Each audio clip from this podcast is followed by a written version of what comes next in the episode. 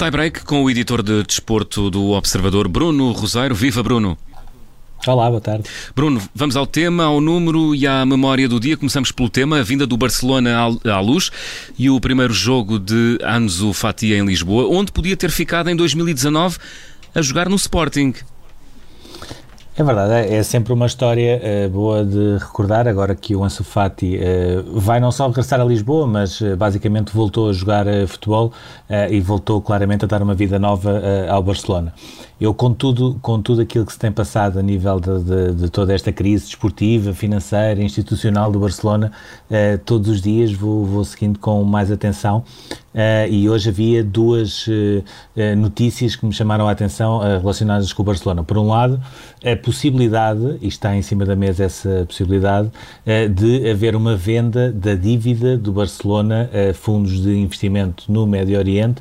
Estamos a falar de uma dívida que é de uh, eh, 1,5 mil milhões de euros. Portanto, para se perceber o que é que andaram a fazer com aquele clube, uh, é este o valor que está em causa, mas uh, isto poderia ser um mecanismo que aliviaria, de certa forma, as contas, sobretudo a parte da tesouraria do Barcelona.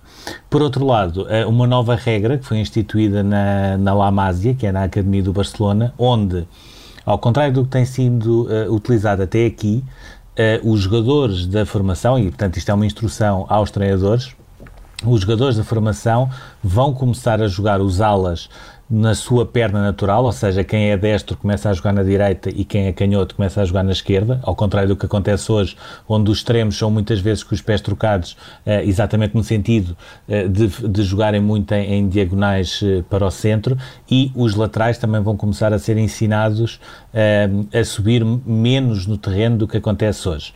Ou seja, isto é discutível, ou seja, pode, pode ser este o futuro, pode não ser este o futuro, pode ser uma boa ou uma má ação, mas a verdade é que está a pensar num, num futuro.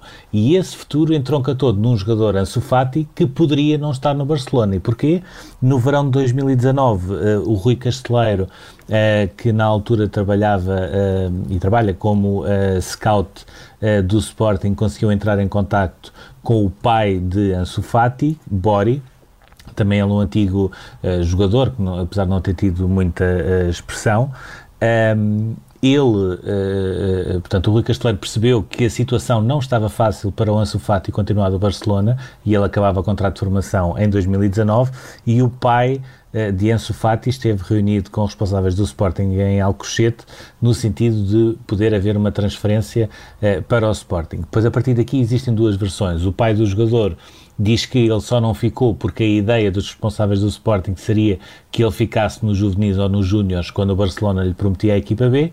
A versão de, de, dos responsáveis do Sporting é que ele nunca poderia ficar nos juvenis até porque teria de jogar nos júniores, mas como é óbvio que existem jogadores de 16 anos que jogam no sub-23 e outros com 18 que jogam na equipa A. Portanto, ficámos com esta dúvida. A verdade é que ele acabou por não ficar uh, no Sporting. Passado umas semanas, Acabou, acabou mesmo por uh, renovar contrato com o Barcelona, que é um contrato que acaba uh, no final desta temporada, apesar de ter uma opção uh, ainda de mais duas, e é uma opção que basta o clube exercer, ao que tudo indica, e ele nesta altura já é representado por, por Jorge Mendes, portanto também já estão a decorrer negociações no sentido de renovar contrato uh, e depois existe uma outra curiosidade em relação uh, à vinda de Ansu Fati a Portugal é que ele quando tinha 6 anos jogou nas escolinhas do Loutano, nunca uhum. chegou a ser inscrito uh, jogou naquela altura porque o pai estava na altura a trabalhar em Portugal mas a certa altura eh, recebeu uma proposta para trabalhar na construção eh, de uma linha de comboio TGV entre Córdoba e Málaga e acabou por se mudar para Herrera, na, em Sevilha, e a partir daí foi história. Portanto, ele jogou no Sevilha, foi cobiçado o Barcelona e Real Madrid, escolheu o Barcelona, esteve para vir para o Sporting, ficou no Barcelona e parece-me que uh, por lá ficará para ser um dos melhores do mundo. Muito bem, e a prova de que a vida dá muitas voltas, não é? Vamos, é ao, vamos ao número, Bruno. Escolheste o 60, porque é um número que está ligado à vacinação nos Estados Unidos e também à NBA. Porquê? É uma situação, isto é uma situação uh, uh, complicada e, e, nem tem propriamente a ver com negacionistas, tem a ver com, com o facto dos Estados Unidos ser um país tão grande e, e cada Estado ter a sua lei. Hum. portanto, a NBA fez uma coisa para mim não consigo entender muito bem, mas lá tomaram a sua opção, que é treinadores, árbitros, médicos, eh, restante staff da equipa, etc., têm obrigatoriamente de ser todos vacinados para a próxima temporada que começa no dia 19 de outubro.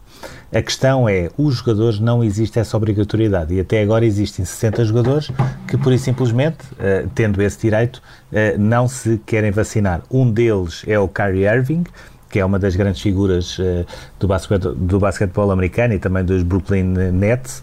Ele é um dos vice-presidentes do Comitê Executivo da Associação de Jogadores e, nesta altura, está a ser negociado o que é que se faz com esses jogadores, ou seja, qual é o protocolo para jogadores que não estejam uh, vacinados e que, nomeadamente, terão de uh, viajar afastados de equipa, uhum. terão de, de, se equipar afastados de equipa, portanto, uh, terão de fazer as refeições afastados da equipa. Portanto, há um sem número aqui de regras que estão a, a, tentar ser contratualizadas, digamos assim, para respeitar esse direito de não vacinação.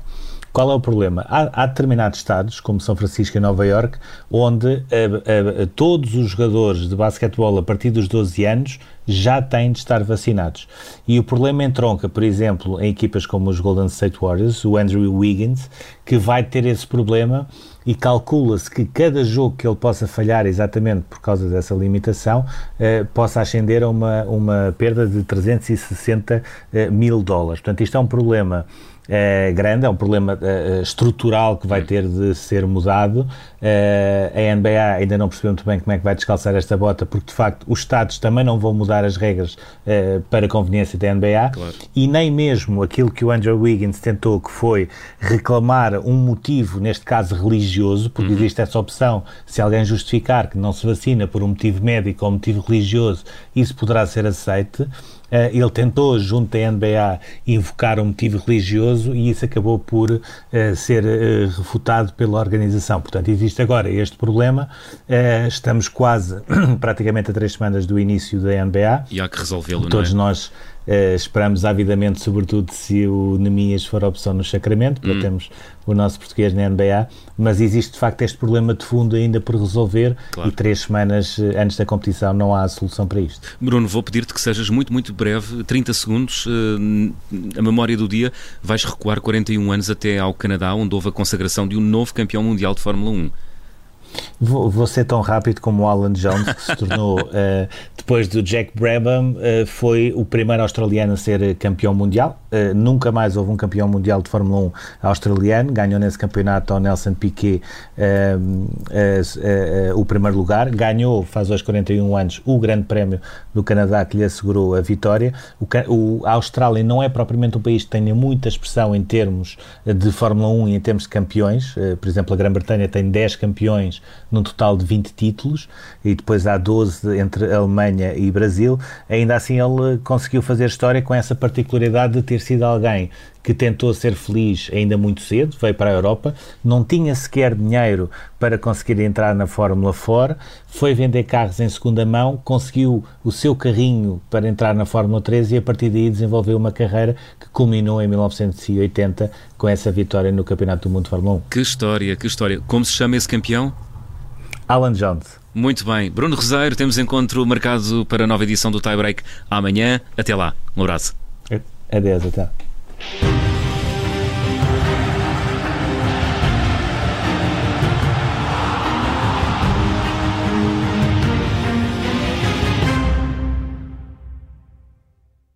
Rádio